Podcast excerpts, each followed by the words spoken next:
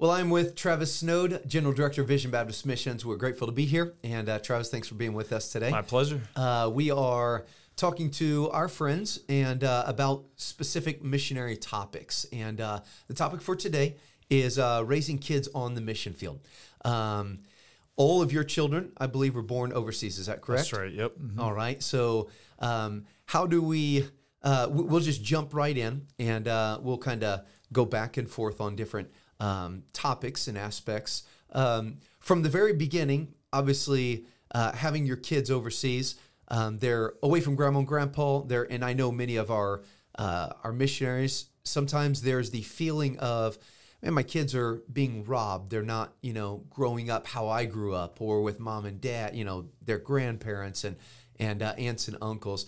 Um, how do you offset that um, so that your kids do not have an attitude? And, and I think that, I don't think any parent would do that deliberately, but sometimes uh, that comes into the mind or we, like, oh, woe is me. Are, are kids blessed to be on the mission field or is it a true burden that they're yeah. on the mission field?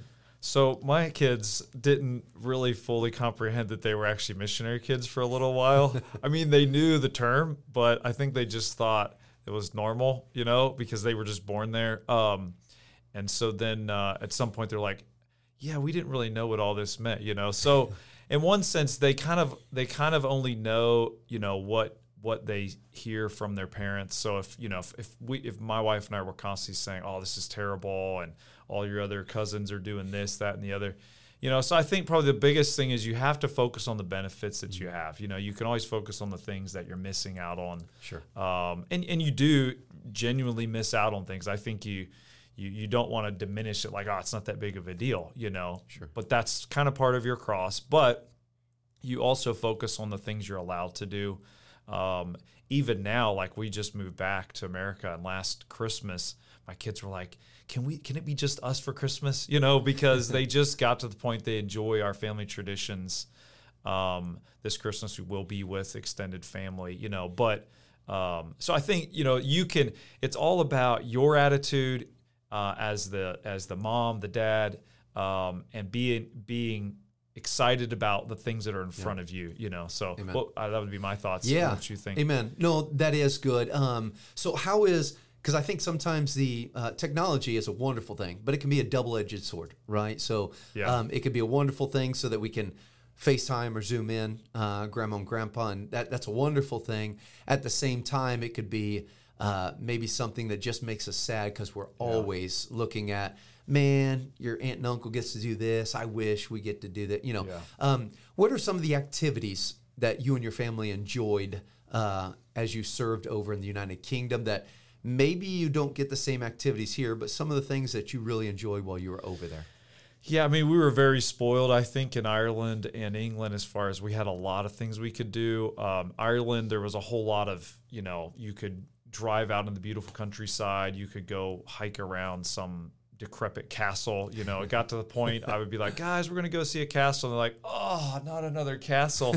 I'm like, y'all are spoiled, you know. Um, and then in, in in London, you know, we would go into central London. We enjoyed that. Um, go out for fish and chips, you know, go to the seaside. Nice. Um, often it was like with hats and scarves and gloves, you know, but they didn't know you're supposed cool. to actually get a suntan. Those were like a windburn, you know, so we tried to find things around us, you know, and I think every mission field, there's things you can find to sure. do. Yeah. Um, and so having, you know, really having a day off where right. you just do something fun as a family. Yeah. I think that is huge for your family. Amen. Just, and and just being, you know, taking time to have fun, you know. Now, Charles, before you left uh, the United Kingdom, uh, you took a tour. Maybe you can fill us in on this tour, why you did it, yeah. and uh, some of the mishaps that yeah, happened yeah. along the way. Yeah, so one of the things I told my kids is I said, before you graduate high school, I'm going to take you in an RV around Europe for several weeks. You know, they were like, six or seven. They're probably a little older, but I, it was like a rash vow, you know, because then and then I was thinking I only have one year left, and I it dawned on me I was like, we have to go this summer, or it's not going to happen.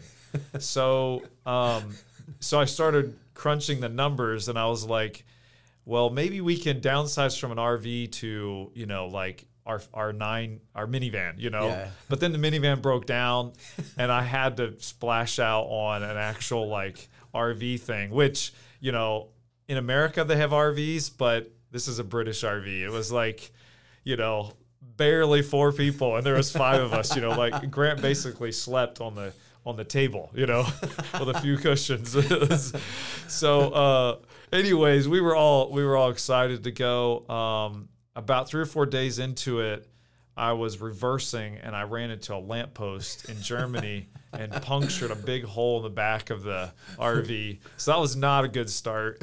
Um, at some point, a rock hit our windshield and we had this big crack across the windshield. And then, kind of to cap it all off, we got robbed in Rome and they like broke my, they broke the door uh, or the window to my door, basically took everything. Not our, we had all of our laptops and stuff in our backpack, but took like everything we had.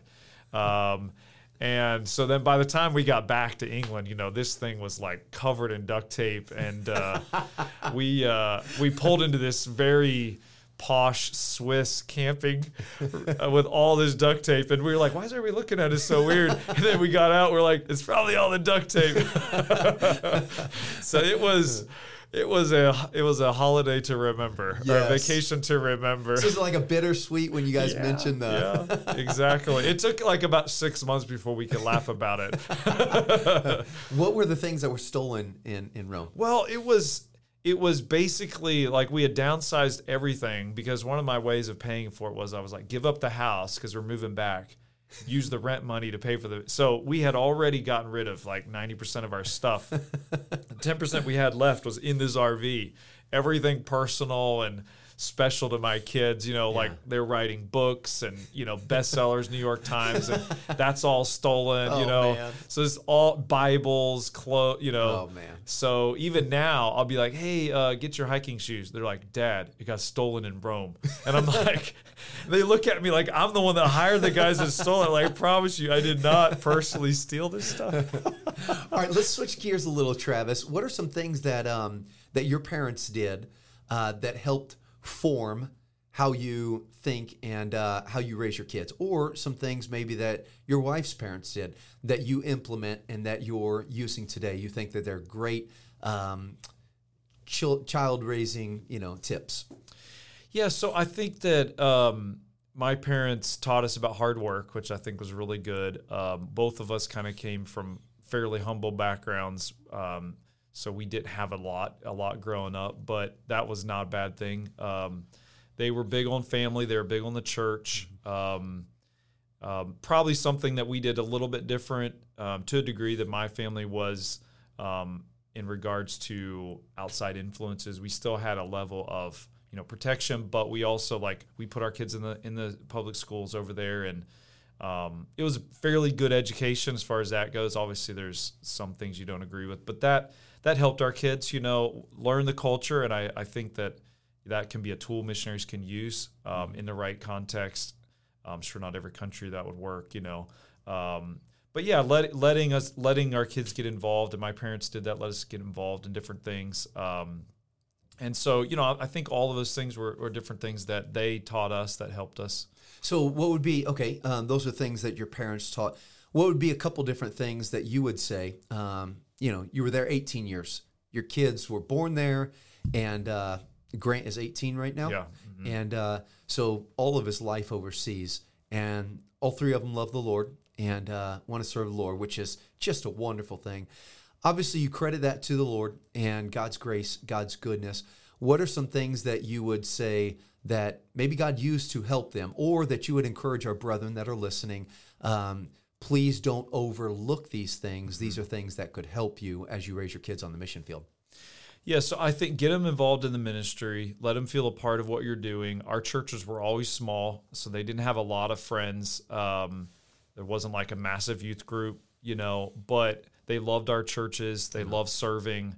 Um, it was definitely, uh, they were like one of their big concerns about moving to America is are we going to be able to get involved in the church, you know? And, and they have. I praise the Lord for our church, but they were, I mean, doing tons of things in the ministry. They got to rejoice in the victories pray through the challenges. Um, so so I think that was good. Um, I definitely think letting them get involved as much as possible in the community, whether it's sports, uh, whether it's you know school system. Um, we always tried also to cultivate friendships with other uh, like-minded missionaries or pastors, so they could have friends that weren't going to necessarily leave if they, you know, moved or um, had a difference about some doctrinal thing. You know, so I think cultivating some of those friendships helped them a lot. Um, and so we we just notice that sometimes missionary kids they're like an afterthought, and it's like basically their whole life is about we're not in America anymore. It's we're gonna have to sacrifice for four years, but eventually we'll be back to heaven when we get back to America. And it's just a terrible way for a, a kid to live his life, you know. Um, and to the point, like when we decided to come back to America, I mean, it was it was weeping and wailing and gnashing of teeth. And I was like, you know, people actually like America, you know. so they definitely found it difficult because they loved loved where we were. Yeah, Travis, what are some of the specific ways that um, that they could um, involve their kids? You said involve your kids in the ministry, which I think is a wonderful, but nevertheless, so it's not a broad stroke. What are some specific things that the kids can do to be involved in ministry?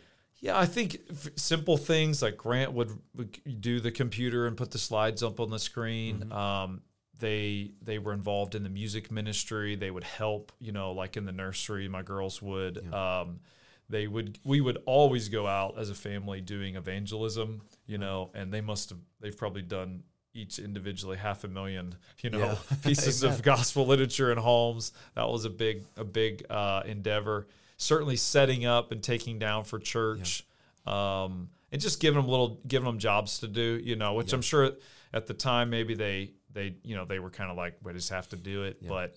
They, they got to where they really that was normal for them you know and they, they always do biscuits which are cookies after the Okay. service so that was like a big highlight you know Um, I, I'm for that. and all biscuits or cookies. that's a good Exactly. So that they were like, "What? Where's the biscuits?" When we got to America, I was like, "American churches, you know, they don't always do." They're not on the cookies. Yeah, yeah, they're not on the cookie, Yeah. the cookie Hey, clan. if so Uncle Jeff is there, we're getting cookies, buddy. Exactly. Better believe it. So good. Um, okay, you know, uh, Travis, discipleship begins in the home, and uh, sometimes we overlook our kids, the closest ones to us, uh, to look for those others that are out there. Um, and, and may all the parents uh, that are listening, may we remember God's given us the first disciples right there, and what a blessing. As Proverbs 22, everybody knows this, but uh, train up a child in the way he should go. It doesn't say train up a child in the way he could go or would go. You know, I mean, you're the parent, um, you're the one, and so never forget that that discipleship. Uh, Travis, you're a great example. Um, you and your wife on the way that you've raised your kids. You love your kids. They're still home. They're not out, but and the fact that they love the Lord and and I appreciate that. And that means that there's something there. It's only by God's grace that any of our kids will follow and love the Lord. Yeah. But it, we cannot neglect our responsibility of discipling them in our home by our own life, by our own attitude, by our own actions, and everything we do. I read in one book, it said, um, if we tell our kids with our mouth to follow Jesus, but our life shows a different thing, then one hand we're leading them to heaven, while the other hand we're trying to pull them down to hell. And that sounds rough, uh, but it, it is the importance of um, of of the parental role. Yeah. Well, Travis, to conclude this time that we have together, I appreciate um, your your life. I appreciate your example and uh, the words. Maybe some just last minute encouragement to parents that are listening. Uh, our audience would be our missionary friends. Some last minute comments on um, love your children. You know, uh, follow. You know, with your children, help your children on the mission field. Maybe some last minute things right before we close out. Well, I'd, I'd say first of all, we were not perfect parents, um, and um, you know, we were not like having thirty-minute family devotions every day. Um, there's a lot of areas that I think Terry and I both say that we we we fell short, but through it all, you know, God God worked in their heart, God worked in their life. Um, God brought people into our lives at various times to encourage us, to encourage our kids. We had one gentleman from America who just like adopted our family. He would email um, and write and send gifts, and so various people along the way. So I would say, you know, um, you don't have to be perfect. Uh, you can be honest. It's okay to admit your your failings to the Lord, to your kids. Um, look for the ways in which God is bringing good opportunities, good influences into your kids' lives. Um, you know, don't don't put your head in the sand. Um, look up and see what is he doing, and and and enjoy enjoy the journey. You know, enjoy the journey that God has given you. Focus on the positives. Um, you know, I would tell my kids, you know, one day you're going to brag about you grew up in Ireland and London. I was like, you, and I think anybody grows up on the mission field anywhere in the world Yeah. should be so thankful for that. Um, and focus on the the privileges of that. Now, uh, several years back, you even uh, sent Grant um, to Burkina Faso. Is Yeah. that correct? Yeah. And uh, how did that develop in you know or, or help in his spiritual development and opening it was the eyes? it was kind of like I guess his senior trip, but we found really cheap tickets to Burkina Faso. Uh, we Jason Rischel actually had come to visit us for a month in Northern Ireland, Nice. and we thought, why not bless him in the same way he's blessed Yeah. us? And uh, no, he was probably a bit more of a blessing, but but no, that was amazing experience for Grant, you know. Amen. And so there's just a lot of things you can do, and I think you just maximize the opportunities and focus on those. Amen. Well, I appreciate your your time with us uh, today, Travis, and uh, those that are raising the children. There's no perfect parent, right? But there's the right parent because you're the right parent uh, that God gave to um, you know your children to have, and so praise the Lord, be that parent, right? And uh, thank the Lord for that. Travis, thank you for your time, Thank you. and God bless you, and thank you guys for listening.